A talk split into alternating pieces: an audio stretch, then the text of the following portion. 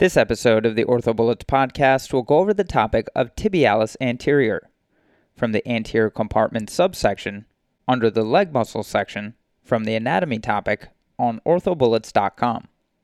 In this episode, we'll go over the origin, course, insertion, action, innervation, and arterial supply to the tibialis anterior.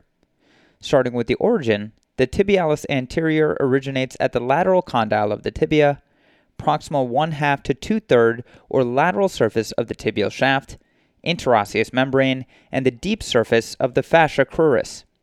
Again, the origin of the tibialis anterior is the lateral condyle of the tibia, proximal one-half to two-third or lateral surface of the tibial shaft, interosseous membrane, and the deep surface of the fascia cruris.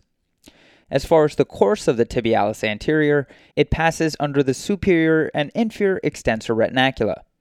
Again, as far as the course, the tibialis anterior passes under the superior and inferior extensor retinacula.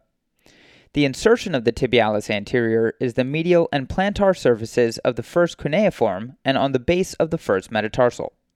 Again, the insertion of the tibialis anterior is on the medial and plantar surfaces of the first cuneiform and on the base of the first metatarsal. The action of the tibialis anterior is one, to dorsiflex the ankle and invert the hindfoot, two. Dorsiflex the foot in preparation for heel strike, which is known as the late swing phase, and three. Eccentrically contracting after heel strike. So again, as far as the action of the tibialis anterior, there are three. one is to dorsiflex the ankle and invert the hindfoot. two is to dorsiflex the foot in preparation for heel strike. This is also known as the late swing phase. And three. To eccentrically contract after heel strike. The innervation of the tibialis anterior is the deep peroneal nerve, which receives contributions from L four and L five. Again, the innervation of the tibialis anterior is the deep peroneal nerve, which receives contributions from L four and L five. The arterial supply to the tibialis anterior comes from the anterior tibial artery. Again, the arterial supply to the tibialis anterior comes from the anterior tibial artery.